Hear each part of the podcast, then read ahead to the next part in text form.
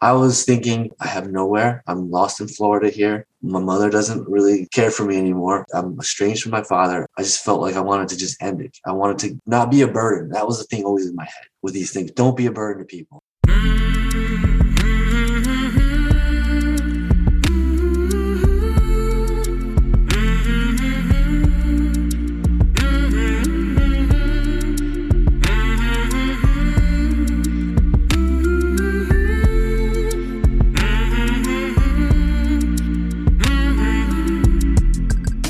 Hey there, my name is Sean, and this is Suicide Noted. On this podcast, I talk with suicide attempt survivors so that we can hear their stories. Every year around the world, millions of people try to take their own lives, and we almost never talk about it. And when we do talk about it, many of us, including me, are not very good at it. So, one of my goals with this podcast is to have more conversations and hopefully better conversations with attempt survivors. Thank you to everybody who has participated in this podcast, whether you are a guest or a listener or both. Huge thanks. Now, if you're a suicide attempt survivor and you'd like to talk, please reach out. Hello at suicidenoted.com, on Facebook or Twitter at Suicide Noted.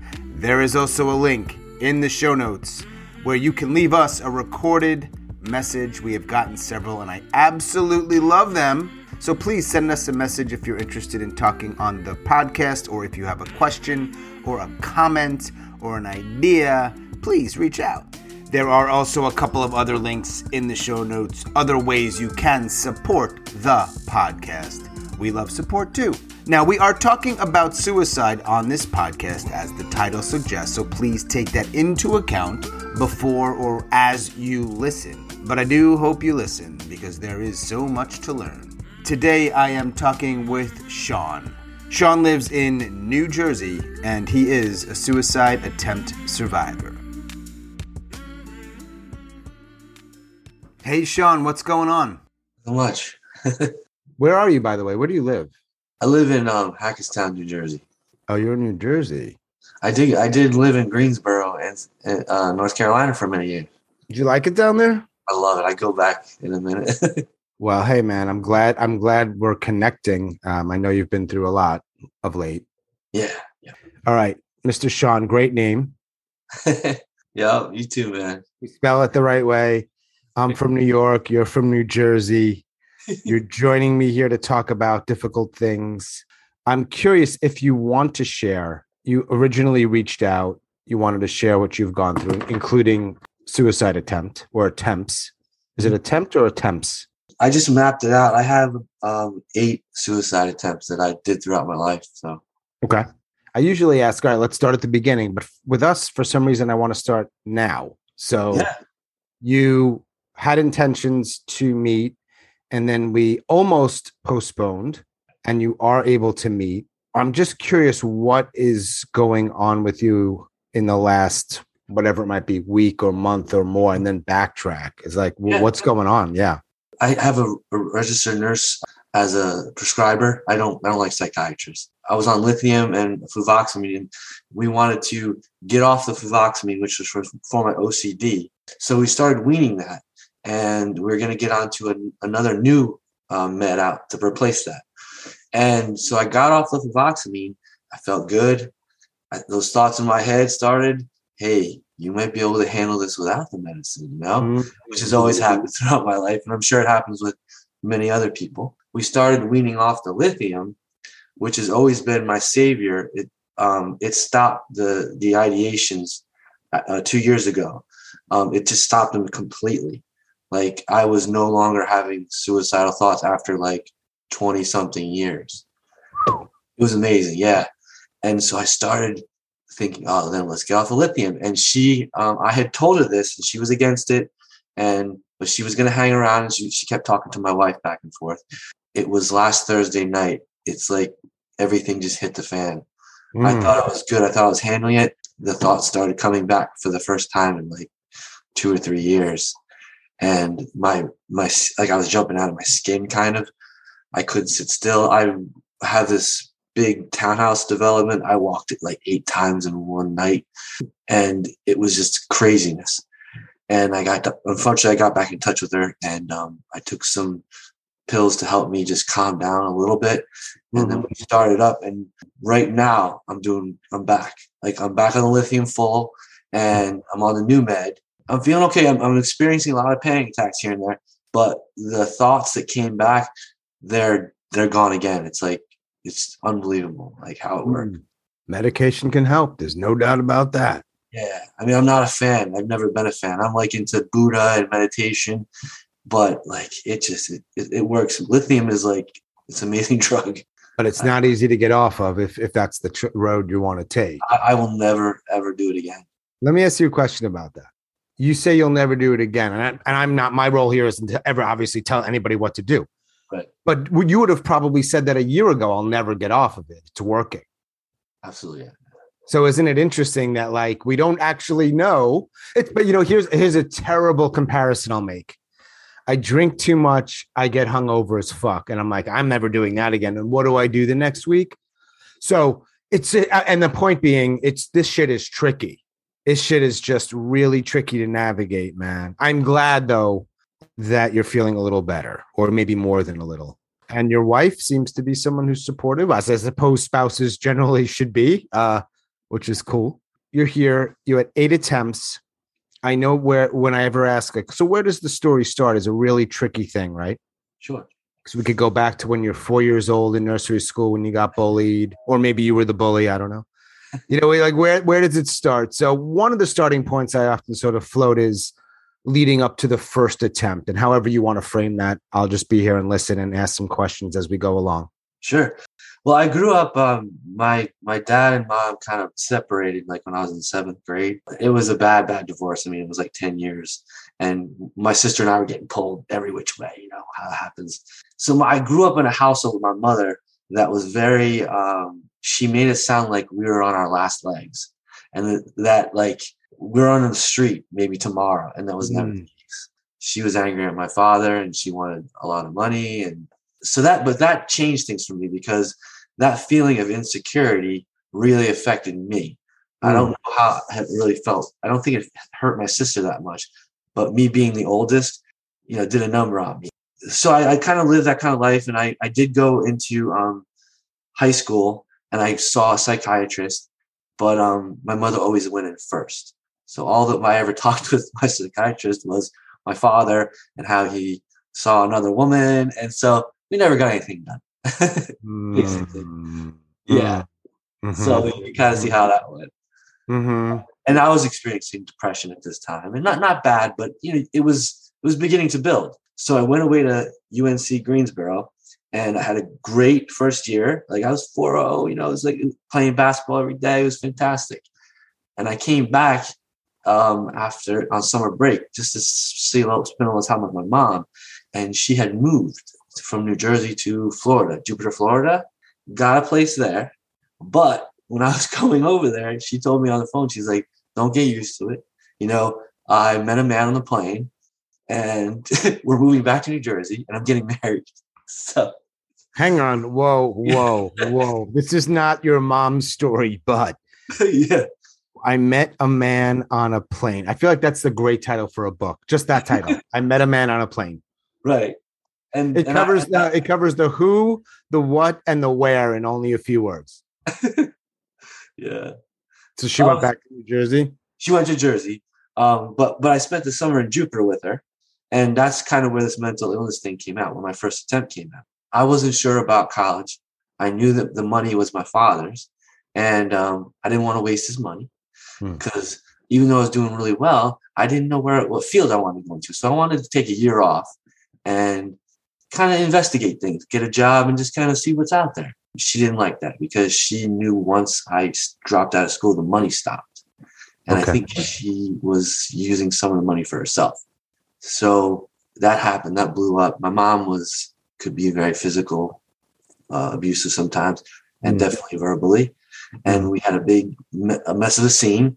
I don't need to get into details because it's just like craziness. Mhm. But I got back to the house and things had settled down with her, and she wasn't like I felt safe in the house with her. And but the suicidal thoughts came for the first time, like First time. really, first time. You were thinking, I want out, or were you thinking details like I'm going to go into the woods and get a noose? I was thinking I have nowhere. I'm lost in Florida here.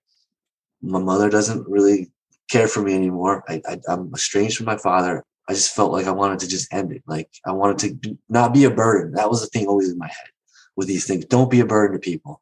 Right. I took a, and I went in the kitchen and I mean the bathroom and I, I took a kitchen knife and which wasn't easy to use. I never got through to a vein, but um, there was blood everywhere. She caught me. I guess she had she opened the door to see what I was doing and you know called the paramedics and that was my that was my first attempt. What what happened with the paramedics? She was kind of just yelling at me. Um, they were kind. I ended up going to kind of like an offshoot of the hospital down there in Jupiter. Um, it was very nice, like the nicest mental facility I ever saw in my life. An ex NFL football player was one of the line line duty guys in the in the place, and he took me under his wing, and he he really like he kind of saved me that you know that night and you know preceding day. Hmm. And so, what are you about 19, 20 years old at that time? I was yeah, I was nineteen. Yep. And how old was your uh, sister at that time? She is four years younger, so she was like fifteen, and she wasn't there. She was in New Jersey with friends, like waiting for the wedding. So she didn't see any of this. Now, I'm not here to pick on your mom because Yeah. you know if you hear the podcast, I tend to ask certain kinds of questions. Sure. One of the things I like to think about is how do people respond? Now, your mom, granted, that was a moment of probably absolute terror to see your child bleeding all over the place. Whether it was in that moment or in the in the next days or weeks, understanding, angry, combination, something else. Uh, so, so the next day, I was going into the psychiatrist, and I walked over there, and there was my mom in the room talking first again. I walked in. She this took meeting took ten minutes. The doctor was against it, but my mom wanted me to get on a plane that day to make it back for the wedding the next day. So I was released. Got on a plane, sobbing, crying uh, in coach. My mother looking at me, giving me dirty looks, like knock it off, you know. and um, made it back to New Jersey and went to the wedding. You went to the wedding. Yeah. You went to your mom's wedding, her her uh, her new husband, who she met on a plane. Yep, Your sister was there. she was. You what does hap- what happens? Your life just goes on, or uh, I mean, I know it's not necessarily happily ever after. We're not talking here today. I don't think. No, I cried the whole wedding, and everyone I could hear. I was in the bathroom most of the wedding, and everybody I could hear them outside. They were saying, my grandmother was saying, like, "What's his problem?" and, and all this stuff. My sister, I think, knew what happened, and she was the only one who kind of. She came to the door, the stall, and she's just like, she was trying to talk to me, and just sat in the men's room with me for a while. Like you guys say in your podcast, like my mother didn't inform anybody that I had been through this like totally life changing trauma. It was like, yeah, exactly. I understand, particularly at a wedding. While that might not be something you bring up, sure, but yes, it- that I'm sure it goes beyond that. We're not talking about that. Wow. Well, I'm glad your sister, huh? Only 15 years old. She's helping Big Brother out by just talking, hanging out, listening. Yeah, she's pretty. She's pretty cool. So I'm like invested in this now. Uh, you you did you go back to Greensboro? Did you get a job? What did you travel the world? What did you do? I went back to Greensboro, and Yeah. I was I was an RA, resident assistant.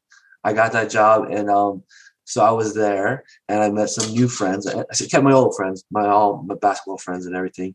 But I met a new guy, and he was a really good friend, and we got close. And so after our sophomore year, we got um, an apartment together for our junior year. So I've been doing. I did all right. Uh, sophomore year, I did pretty good. Junior year, I went part time because I wanted to start working. I was working at UPS down in Greensboro because they pay tuition and everything. Oh, okay. By the way, Sean, so just to backtrack for a second, I know I know that these things present in all kinds of different ways. Some of the most quote unquote successful people in the world ideate, right?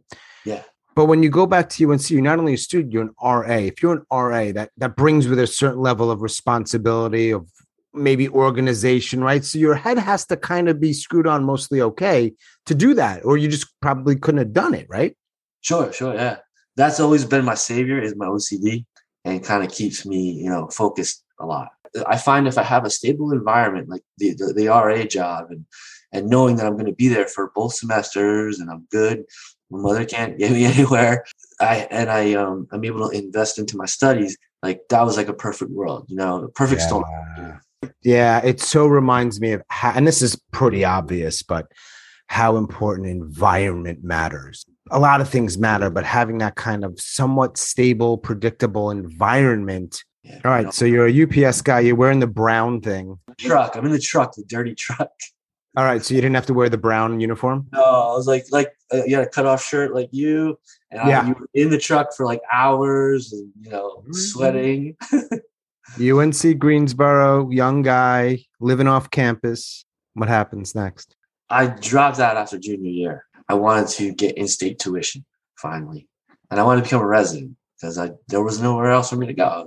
Things started happening. My dad came back in my life. You know, he had reached out to me, so he was kind of reaching out, visiting me in my apartment because he's, a- Hmm. a teacher, so he was coming down in the summers. I was still working at UPS. You know, just trying to get that year of residency, working and and having a driver's license. I eventually did, but unfortunately, um, the mental illness kind of creeped in. I was Mm. working like three jobs, uh, and you know one of them was UPS, and I was falling asleep in class. I just had like a mental breakdown. You did. Yeah, it was. There was no um suicide. It was just anger. It was just frustration after like that whole year. I worked so hard to become a resident, and my tuition was like two hundred fifty dollars a semester instead of five thousand. And I was like, I was just so mad at myself. Why? Because you didn't get it? No, that I that I fell asleep in class and couldn't do the class anymore because I dropped out. I was like, I can't do it, and I was on my own. And When you say mental illness kicked in, what do you mean? What what what is, what is the mental illness? well, like I'm diagnosed as bipolar with OCD, and I know there's a lot of anxiety um, in me. And I think what happened is like depression set in. My OCD. That's when like my OCD is very mild now that I'm older. But like when I was that age, my OCD was crazy. I was checking doorknobs, um, Wow. going having to check my tires every two times a day. My car tires two times a day, making sure that they're exactly 35 pounds pressure. You know, I mean some really wild stuff. That was stopping me from succeeding in my classroom. You know, like Mm. doing the studies and and then working on top of that. I mean, it's crazy, but I could not have my bank account under five thousand dollars. What kind of college student has five grand in their bank account back in the nineties? You know, that's like absolutely crazy. Right. By the way, just slight tangent, not really, and then I want to go back. Does it bother you when people sort of casually say, "Oh my God, I'm I I, I was acting so OCD," and they're not OCD? Yeah, it used to, but now it doesn't. You know, because they, they really don't know. They're just being. They're just like Yeah. they don't know what it's really like. No. Oh my God, he's so manic. Is he? Is he manic? You know, people. It's like, I get it. We play with words. Um, sure. All right. So you drop out. What happens, man? What happens after that? I go into the Marines. Ooh, wow. The Marines. Yeah. Why, why'd you go to the Marines? I always had wanted to be in like the service, and Okay. I, and I knew I saw the service as also helping with, with tuition. You know, when I get out, Marines, though, not the Army, the Marines. Marines. Yeah, You got in? I got in. I passed everything. Marines. Marines. Yeah. Were you a badass? Or are you like, you have to be a badass to be a Marine, no? No, I'm not a badass, but I was like, I mean, I don't mean to brag, but I was like in the best shape of my life. You know, You, you, I hope you were. You're a fucking Marine. UPS, no joke. You know, they get you ready for the Marines, right? They don't even realize it that that's like a breeding ground or a feeding for, yeah. They, so that's a good tagline. Like, start with UPS, end in the Marines. UPS, where we make Marines. All right. Enough of my silliness. So, how was the Marines? Did that, did, yeah, how was the Marines? I got to the first day when I was ready to get on to go to Parris Island, and I called my recruiter, and I had been holding this inside for a long time, and he knew it. I had told him that I had lied when they asked me about have you ever attempted suicide because that's a that's a red flag. I think that that was a red flag. Like Yep. there, there's a door, and he told he said to me, just don't worry, you know, kind of just don't say, you know, just he didn't he didn't say that directly, but he gave me the look, you know, that, right, you know the look. So I I was freaking out. My anxiety was out. I could not let it go, and I told him this, and he was he was livid. I'll never forget the things he called me. For And- being honest. yeah, for for wanting to like say I can't go because I lied. You know, he was very upset.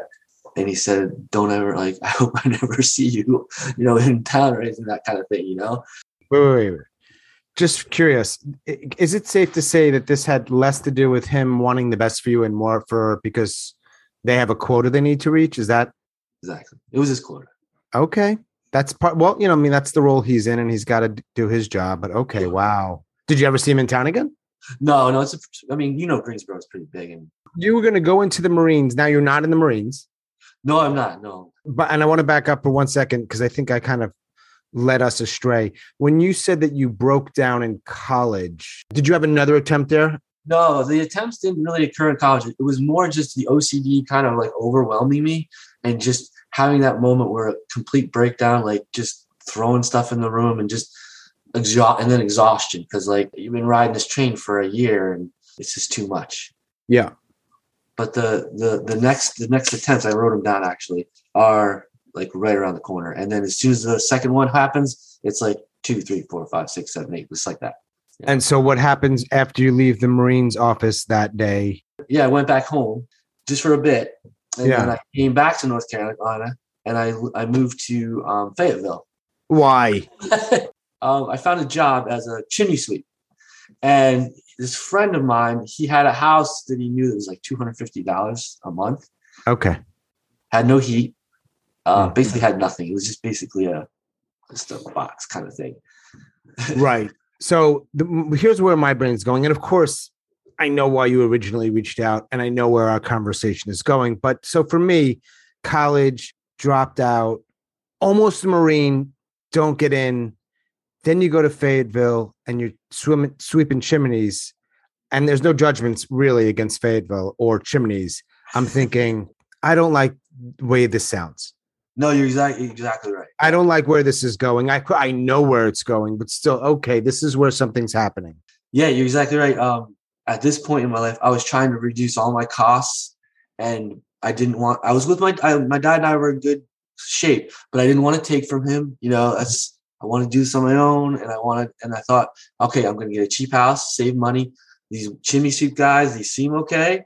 hmm get started though it's one of those cab trucks you know there's a little cab and then all the equipment and like every time we finished a chimney we were, we were celebrating with uh you know a, a marijuana you know Hmm. and i'm not good with drugs drugs don't do my mental health very well so i was sucking up marijuana for eight hours and then getting up on these like you know ginormous houses with like big chimneys and holding on for dear life.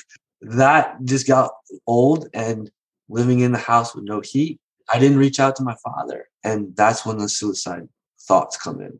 I thought i thought like i'm better if i'm just off the earth you know?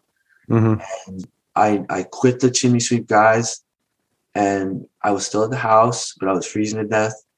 I went to the store, and I was so like determined. I bought like um two 12 pack, two six packs of Corona, and then I bought like these jumbo um, sleeping pills. Yeah, I came back. I downed every single pill in both bottles. I had two beers to do it, and um, and that was like a three day like um, hallucination half out of it. I was seeing people from my past. I I walked to Fayetteville Hospital to get help, and when I I remember sitting in a chair, and when the woman said insurance, I got up and ran out. It was like a it was incredible, and there was throw up like every all over the house.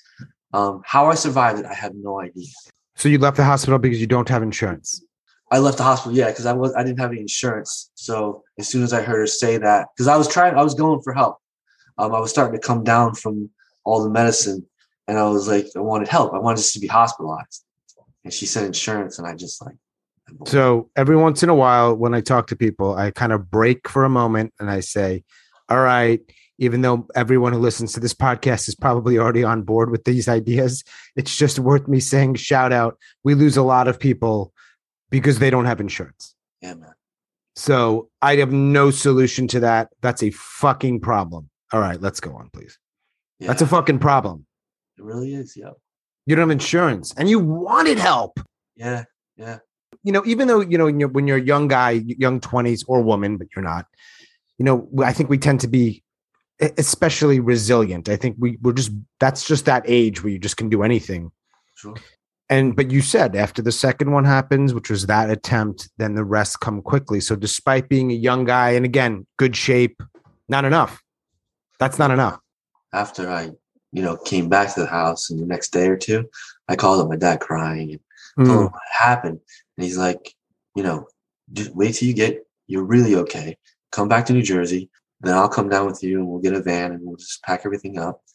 And he came down with me and he like started crying when he got to the house. He saw the Fayetteville house. Your dad cried. Oh yeah, he cried. Did he give you a hug? Yeah, yeah, he's, he's a good guy. Wow. All right. I, I I'm liking your dad right now. He, you know, he he made mistakes. I understand why he made his mistakes. Now Yeah. older, we can talk about it. Yeah. And I didn't because you know his him and my mom's relationship was very difficult, Right. and he had to Yeah. do that. So- Yeah. Yeah. He lives right down the street from me now, so No shit. So you went back up to Jersey that day, that week? we we went down in like one and a half days. Like we went down, picked it up, went back. We didn't stop. Well, and, and you've been in Jersey since? I've been in Jersey since. Yeah, An underappreciated state. I'm out in farmland and, and beautiful mountains, and people Right. always think Newark. They're like, oh, Newark. Right. Right. Or like Paterson or some smelly orange. All right. So for the past whatever number of years, you here's what I know. I know there are more attempts coming. I know you at some point got married. Yeah. Uh, and I know at some point you grew a beard. Those are the three things I know. Yeah. At this point, do you say to yourself, I need more or a different kind of help? Yeah i wasn't i wasn't on medication yet. This is when the medication came in. My dad my dad has ocd too but nothing like what i experienced and he doesn't experience depression. But he had a doctor in morristown new jersey that um, he hooked me up with when i came back. And that's when the medication journey began and, and that's been a journey. I was basically on the wrong meds for 20 years because the guy who I was with, he had he thought I was like depression and then OCD, and that was it. Yeah.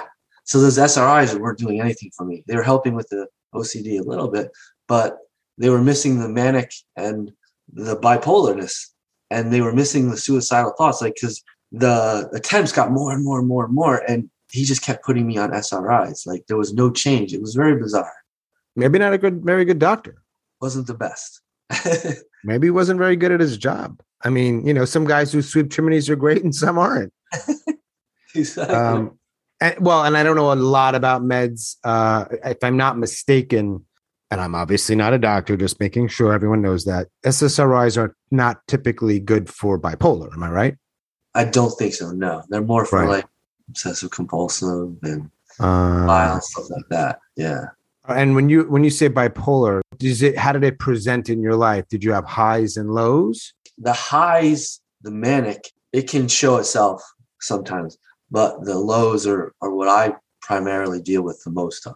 You know, that hits me the hardest. Is that like in bed for two or three days? Could be, yeah. Yep. Yeah, just Yep. laying, maybe watching a movie or just nothing. Nothing, nothing just isolating yourself from people and And then the thing that happens is, I mean, and if your experience is different, tell me, of course, you do that enough times. And even when you come out of it, and it probably feels nice to come out of it, you go outside, you take a walk, you know it's going to come again, probably. And so this pattern starts to happen. And this is kind of my own version of that, where you, you know, you get older, you're like, oh, this isn't probably just going to change. It's going to happen again and again. And can I be okay with that? And I get why some people are like, I don't think I'm okay with that. right. I mean, COVID's a perfect example. Um, I wasn't working. I was on disability for the first time in my life. My therapist recommended it. She said, you Mhm. should probably be on disability. You're going from job to job and all that. That's a whole other story. But what the pattern I developed in with COVID was is I was sleeping all day. It was good, you know, it was okay. But then it's like it's every month and then it's every six months. And you've got that pattern of just isolating and sleeping, isolating, sleeping, and you're caught in like a deep, dark depression. But the, the thing that is just blows my mind is that like for two years I did that and like never one suicidal thought because I was on the because I was on lithium. It's complicated stuff. When you say when you say isolated, you're married. You live with your wife. Yeah. So are you isolating also from her, or when you say isolated, just you two hanging out? Well, like when they're gone, she she teaches too. She's a teacher, so when she's gone and, and my girls are gone at the school, the day is just completely wasted. You know, I'm in bed.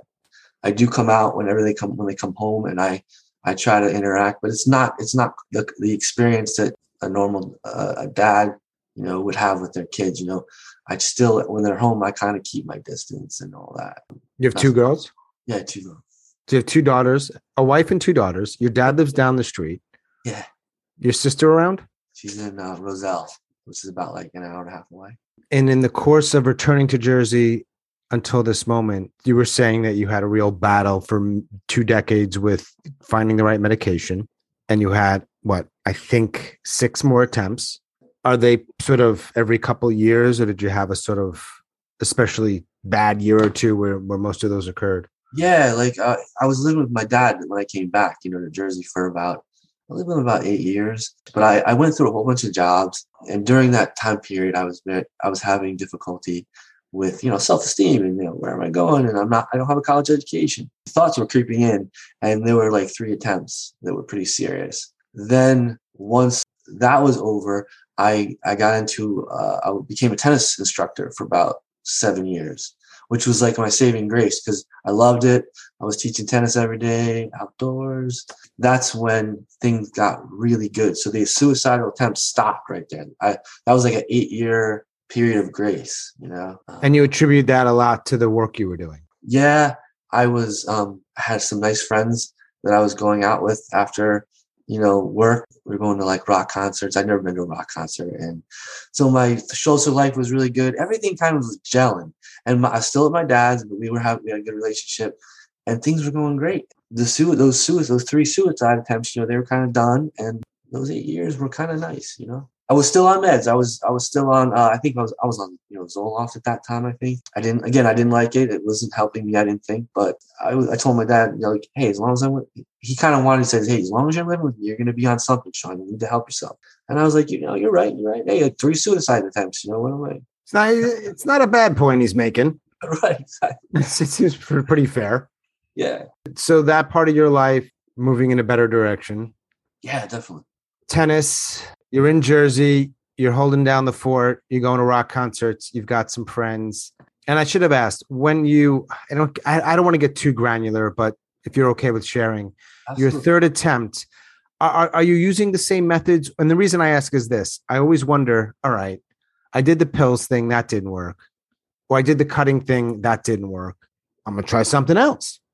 Yeah, the, those those three and four were similar to the other one with the pills, right? Unfortunately, my dad somehow I didn't think he was going to be home both times, and he came home early. He got me and threw me threw me in his car and drove me to the hospital. The one after that, that was the last of the attempts before the grace period. That was uh, in the car with the CO two. Yeah, In a garage type thing. yeah, in our garage with the the muffler and stuff. How did you get out of that? he came home early again Wow. and uh, and the uh, i think the paramedic or something he said i did something wrong like he Okay. said glad you messed up because this would have been it you know sean i forgot what it was it was maybe I, there was another window open on the- other side or something like that i was kind of in a you know well, i was in crisis and uh, i wasn't thinking right Sure. that makes sense. All right. Now, I don't know if it's you were going into your 30s or later, whatever happens. Something's happening after the good times because you wouldn't have framed it that way. right right yeah I, I i actually i met my wife um i was giving her and her friends tennis lessons Ooh. Yeah. I actually had the hots for her friend, but it just didn't work out. And like my wife um, and I became good friends, and then just kind of just was it was so easy. It just kind of went on from there. That's usually happens, you know. If it's the right thing, it goes easy. You know? You're doing well. So when you were doing well, and you had said earlier you had some self esteem stuff, you were feeling good enough to be like, I could get a girl. I could go out with a girl. Girl's gonna like me. Yeah. Not everybody feels that way. That's why I'm asking. You know, I can imagine if you're going through a really hard time that uh, you might not feel that way. Right, right. So you get the girl. Yeah, she's she's an she's a teacher. She put in the, my uh, the idea in my head. You know, just go finish your degree. So I went over to East Stroudsburg, PA, which is not too far from us, and I I got my teaching degree. Uh, so I taught tennis at nights and stuff like that, and then I went to class during the day, and it was great. It worked out perfect. What'd you get your degree in? Um, elementary education.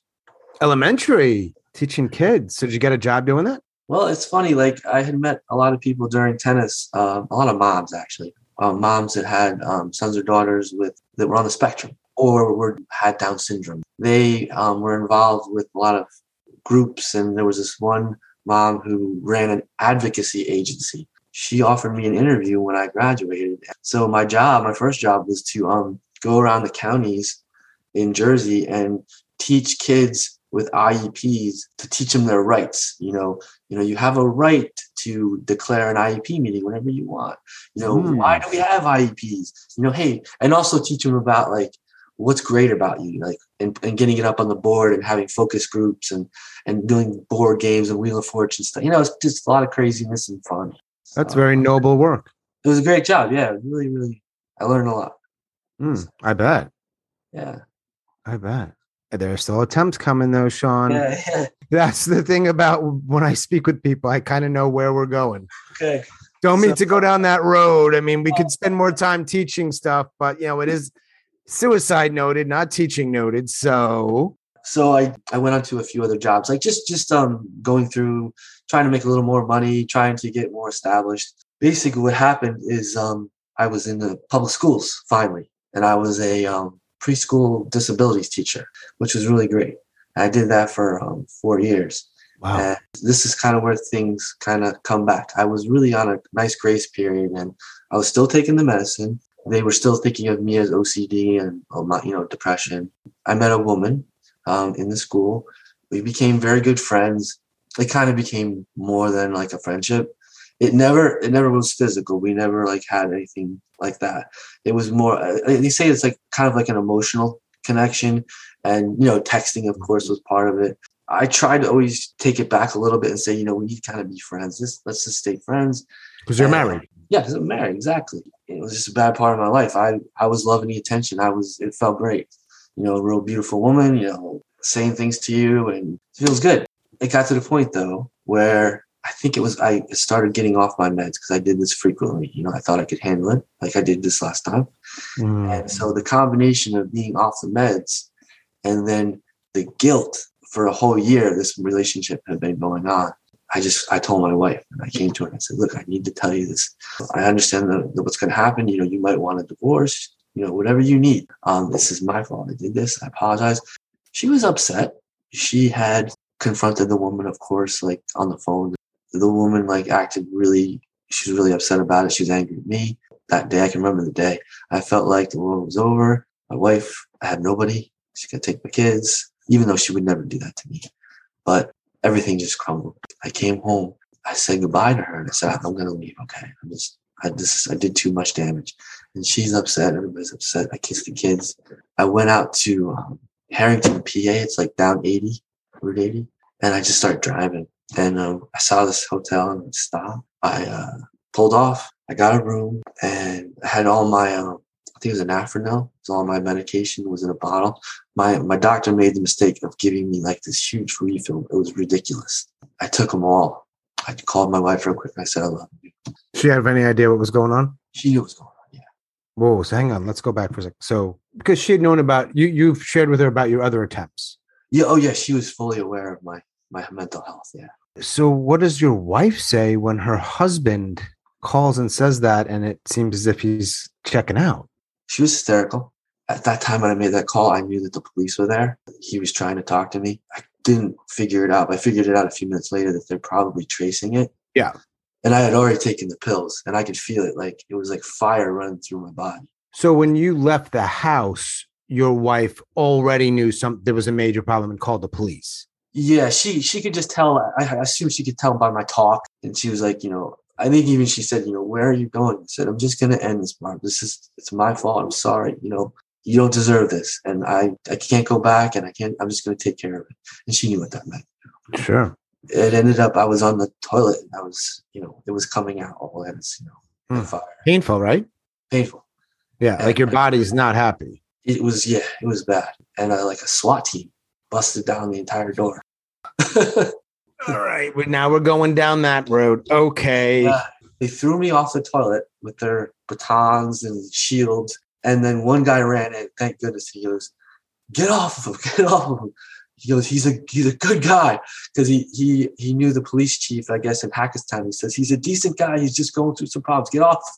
We know that police officers are not trained typically to, to understand any of this. Right. But it should be noted if you're thinking about getting into law enforcement, it, some people do not need to be tackled or shackled or beaten with a baton. It was tough. Is it, it, it's just bizarre. It was. I was in Hazleton uh, for quite a while in a hospital, just getting it out of me. Like I was seeing my dad at my bedside at night, and the nurse was telling me, you know, he's not there, Sean. Nobody's here. Nobody came to visit you yet. My sister did. She, my sister did come out that night. She drove four hours. Nobody came? Nobody else came? No, just my sister. Eh, All the while, because you've mentioned your your dad some throughout the last part of our conversation. Is your mom in your life at this point? Is she aware of her son's challenges or struggles? She um she unfortunately um it's almost seven yeah it's almost eleven years. She passed away in her house in Arizona. It was like Mm. a drinking. She drank herself to death. They found her. Hmm. you know, basically with vodka bottles everywhere. And I think she suffered from she suffered from mental illness too. So many people do that don't, and they don't know it. Yep. Right. And does that make so? Not to get weird here, but you had said this. You get older, you look back, and you were talking a little bit about a different perspective on your dad. And this isn't a loaded question at all. Sure.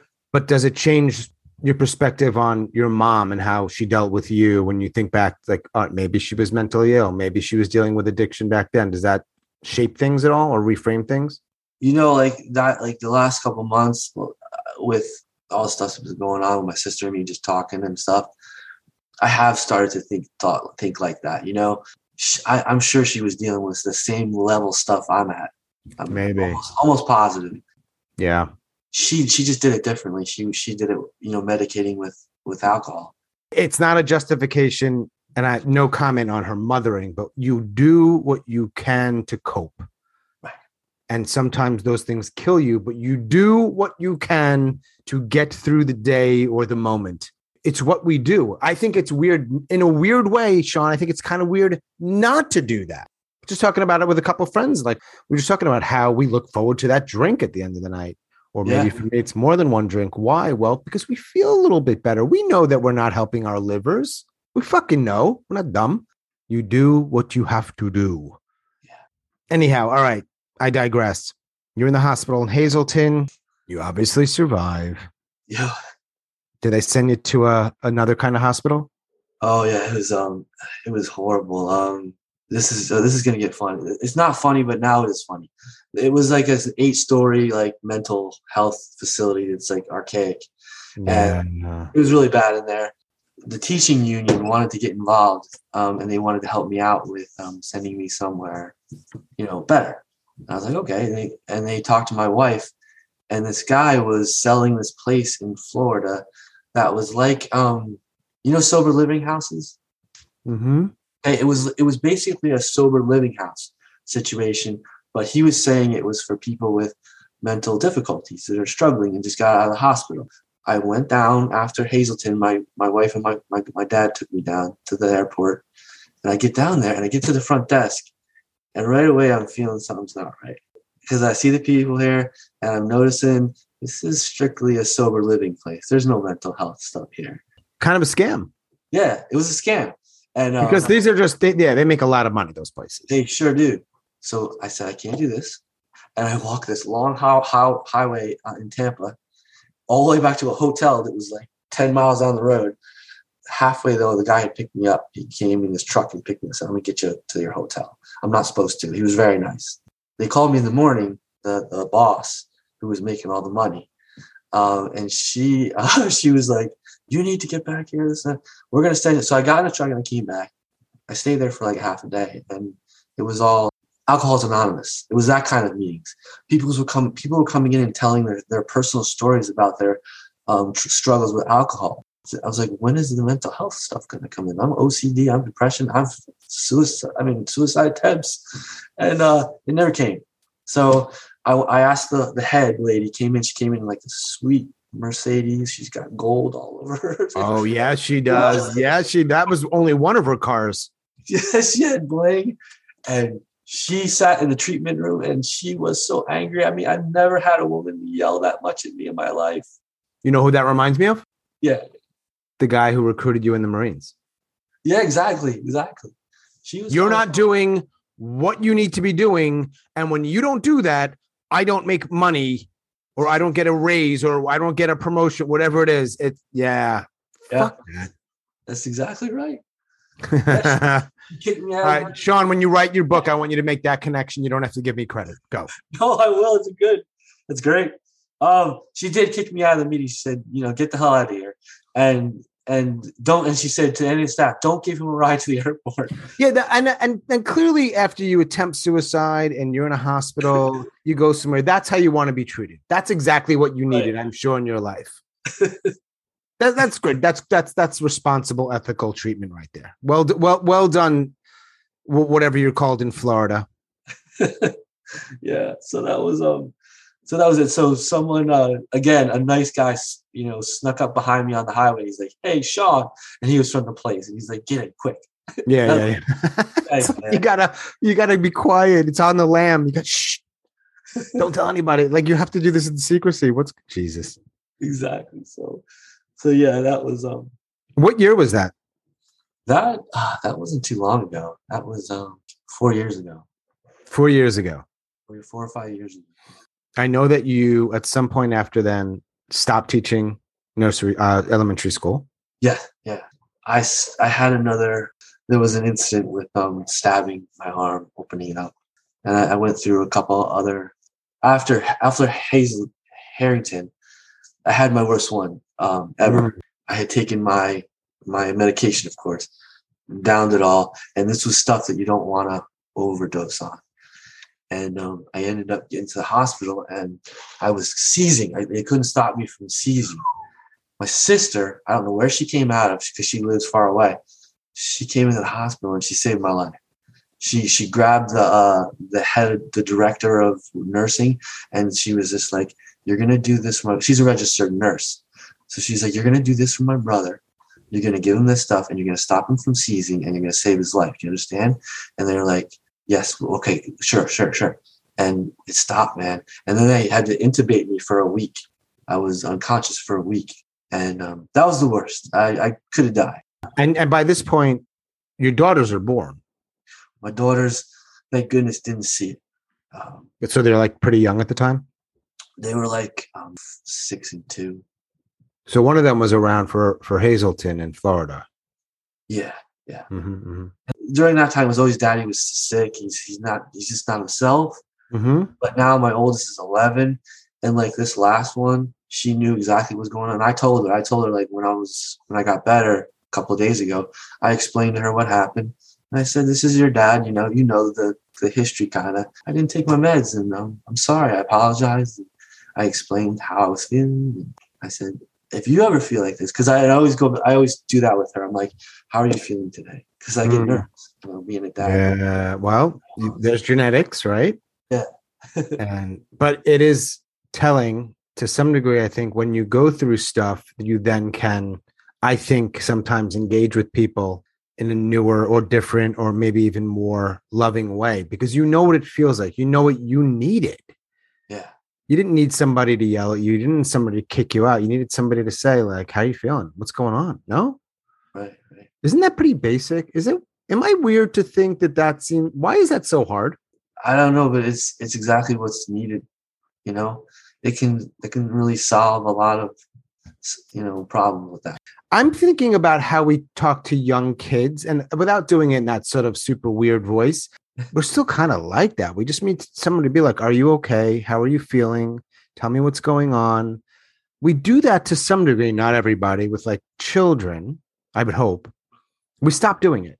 Yeah, I mean, when I think back on my childhood, like how many times did my mother really come up to me or my dad say, "Hey, are you feeling all right, buddy?" You know, like Yeah, all right, and then and then hang on and hang on and actually right? spend some time with you, regardless of how you answer, not just sort of right. I mean, so that was so now your kids are a little older.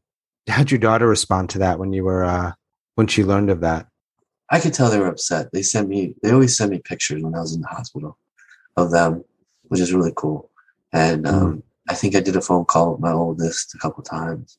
You know, I just I'm always very scared that will we will I ever know how much that it affected them? You know that that bothers me sometimes. I hate myself for that. but I couldn't. It's me, you know. It's it's the way I am. I I probably I don't know if I could avoid it. This stuff happens, you know. It's it's an illness. It's not like it's not going to go away. Right. Probably not. I guess it makes total sense that you would be scared or even terrified that you would pass that on. My brain, for some reason, went to. I'm sure you passed on some really cool shit too. Yeah, thank you. Yeah. That I mean, we probably don't think about as often as, but I get sense because fear is a different kind of thing than. Yeah. So all this while, you're struggling. Not maybe every moment, but it's it's not an easy road. It doesn't sound like. I've had two hospital stays, both less than a week, and it felt like everything in my world changed. And we're not comparing here. That's not a thing I like to do ever. But you've had more of those. You've had several attempts. You know, it's like battling all this shit, medication stuff. Your wife's there though. She doesn't. She's there. She stays till death do us part. she's she's unreal. Yeah, she's unreal. Met her on a tennis court. tennis court. Didn't even like her at first. Didn't even like her at first. You liked her friend. We joke about that. Yeah. Here she is. Your sister helps. Sounds like that's cool. Yeah. yeah. Your sister got into like I'm not fucking around mode. That's what my my wife. Your little sister. Your little sister. Yeah. The same one who was 15 years old at the wedding. Yeah. She's like, no, we're gonna. This is how we're doing things, and they were like, yes. yeah, yeah, yeah. She was. She was like Barb said. Sean, you would have. It's like out of a movie, man. Like it was out of a movie. She came in there and just was like, "This is what we're gonna do." and do you have a problem, kind of thing. And the lady was like, "Huh?" She's, you know, it was like she really took charge. Impressive. How close did you come to attempting in the last couple of weeks when you went through that thing? You know, it was it was so in my head. The first night I was like, I think it was like Thursday, last Thursday. I was begging my wife to just call the paramedics. I need something. I can't. I can't live like this. I can't. I'll never make it through the night because I was jumping out of my skin. And what is? So yeah, is there any other way to explain that? Because I think a lot of people will never understand what that might feel like. It's like your body's going like a thousand miles an hour, but you you can't keep up with it, and it's just that's that's the only. I guess that's the way to explain it. You're not you're not in any shape to keep up with it, and you're just like you're standing there and it's going everywhere, which way, your head, your thoughts, and you just want out, you know, mm-hmm. out right now. And the thoughts of ending it, like, I mean, so many ways just were going through my head, but I kept, I honestly kept, and I, and I made sure I remember this, I kept looking at my girls in my head the entire time. Mm. Anytime I got a thought, I was throwing my girls in there. And then I go for a walk and I'd walk two miles and come back. And as soon as I stopped walking, it was the same confrontation with my wife. Her and I were there in the, in the hallway. I'm like, I can't do this, Barb. I need to go to the hospital. Sean, she's like, you don't need. You just need to calm down. You know, because if I go, if honestly, if I went to the hospital, they wouldn't have done anything for me. I probably would have been tased at the hospital because, you know, I couldn't. Because when you go through the process, you probably know this is that everything takes so long. Yep. You're sitting for two hours to get a room. Mm-hmm. I mean, they would have ta- they would have tased me and knocked me out, and um, I don't think I want that though. Sedative so, might have been nice. That's yeah. Some Valium wouldn't have sucked. Maybe I don't know. Yeah. I'm just not going to speak for me. My doctor told me to get off that shit. What the hell was it? The Valium kinds of drugs, but I got to tell you, I really like those. Really? yeah, I really just feel good on those. But I think a lot of people do. How'd you end up finding the podcast? Was that before all that? Um, yeah, right before it was like I think a couple weeks. I'm a podcast guy. I love podcasts. I put I think I did put suicide because I was tired of the the normal podcast for mental health. You know, a doctor goes on and like jibber jabber jibber jabber. Sure. You're not getting anything really good. There's nobody that's on there that's like, man, I just had this thing that happened, kind of thing. Right. I saw yours and I was like, I, I played the first episode and I was like, this is incredible. Really? Oh, I appreciate hearing that. Yeah, I don't. And I really, I don't ask people because I want my ego stroked. I, I ask because I'm just genuinely curious. Like, because I think the only way to find it is to put that word in. Right. That one word. There's no other word. I'm always intrigued by how people sort of come come come to it. Uh, yeah, and obviously, I'm sure some people find it and it's not their thing, or they don't reach out. So the people I end up talking to for the podcast obviously had something that uh, connected with them. Yeah. So you listen to it and you're like, all right, I'm gonna, I'm gonna, I'm gonna reach out. Yeah, I did. I the first after the first one, I, I saw that you know you had said in the in part of the podcast you can if you want to be on the show or I was like, no, this, yeah, this is it. I said, I wasn't, it wasn't so much. I mean, I guess a little bit was for me because I really wanted to get my story out because not many people have heard my story. Mhm. And it's, it's kind of refreshing just to let it out. And I thought this would be kind of cool. And then the other thing is like, I just think people need to hear people like us. Hundred percent. Obviously, you know, you're talking to the guy who made the damn podcast, but Yeah.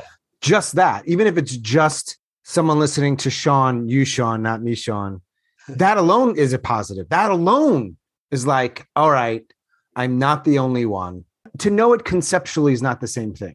No, I know there are other people, not enough. I hear it. You had said you wanted to get your story out.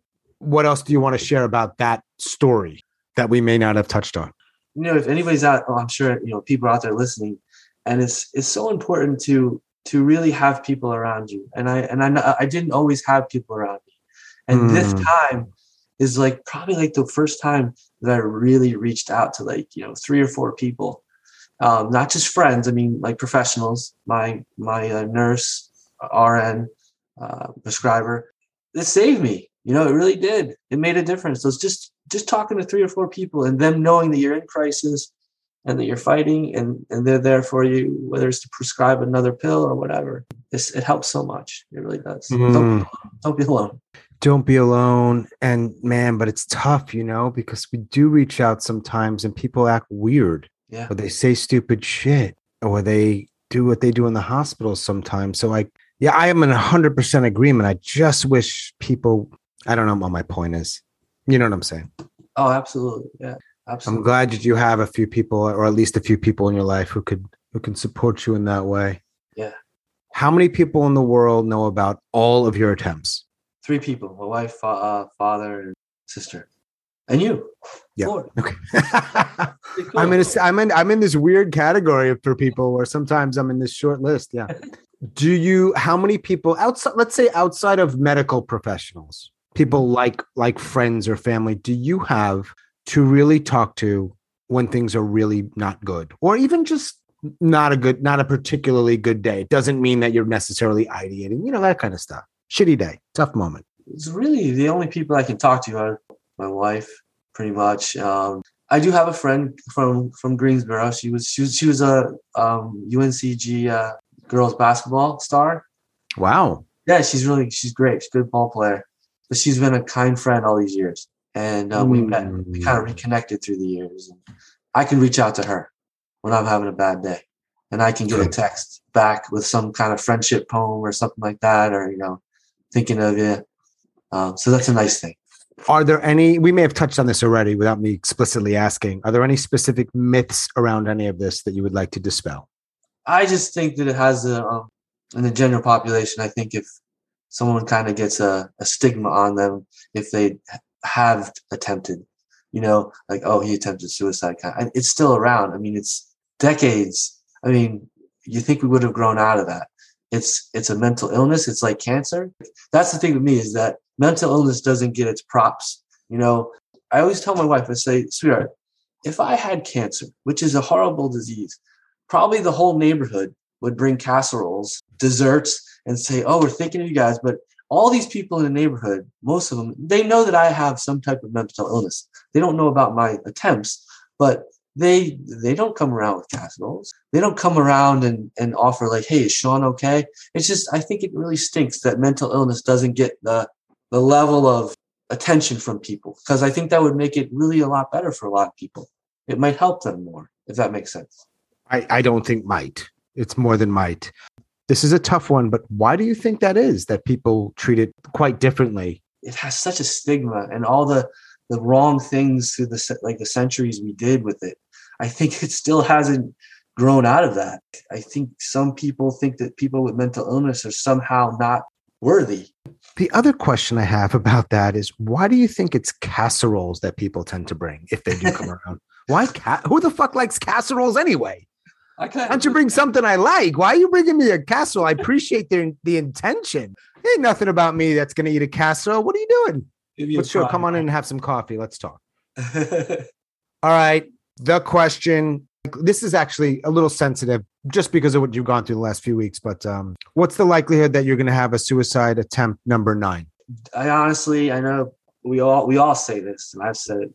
I don't see it happening in the in the real near future. I just don't. I got lithium back. I have this new drug that I'm trying. It's I'm feeling the effects already. I got my support system solid, and I'm actually um, I'm getting off of disability, and I'm I'm going into. I have a lot of job interviews, and, and one of them is uh, working with people um, out of the hospital, uh, out of a mental. Um, you know, when they go in there for a mental um, Mhm. illness, they come out of the hospital. They need help with post secondary education. They need help with um, just getting um, a, just a job, some type of job. And I'm in the job. I'm really hoping I get because um, that would be a great way to really make a difference. You know. Hundred percent. And we absolutely need that. We need a lot of things, but that that go between is so big because people get left let out. They go right back to what they had often. What do you think's going to happen? Right. What do you think's going to happen? It might take a month or a year or even more. Come on. So yeah, that's awesome, man. And you sound you seem like well, given your disposition, which I only know you for an hour, but what you've gone through, man, you you'll probably fucking crush it in that role. I hope so. Yeah, that'd be nice. Isn't it cool that I can just curse because it's my podcast? It's very cool. I'll do. We can curse. I mean, I don't need to go out of my way to curse, but do whatever we want. Wow, man. Well, we would have talked anyway at some point, but I'm I'm glad that we are able to connect today. What else did I leave out? What's a question? Maybe a question I didn't ask, or anything else you want to add? We covered a lot. I didn't expect it. I think it was pretty great. Thank you so much for like getting all that. Let me speak all that. I love it, man. Yeah, thank you. Thank you, dude. Good name, Sean in New Jersey. Yeah, I, I I hope you get one of those jobs that you like, man. I know for me it's tricky. I spend a lot of time at home, yeah. and that can be hard. And I'm single, like so it can be it can be challenging, you know. Isolate, right? Yeah. Thanks, dude. All right, Sean. Thank you, man. All right, I hope we, we'll talk soon, man. Have a good day. Absolutely. All right, be well. Bye.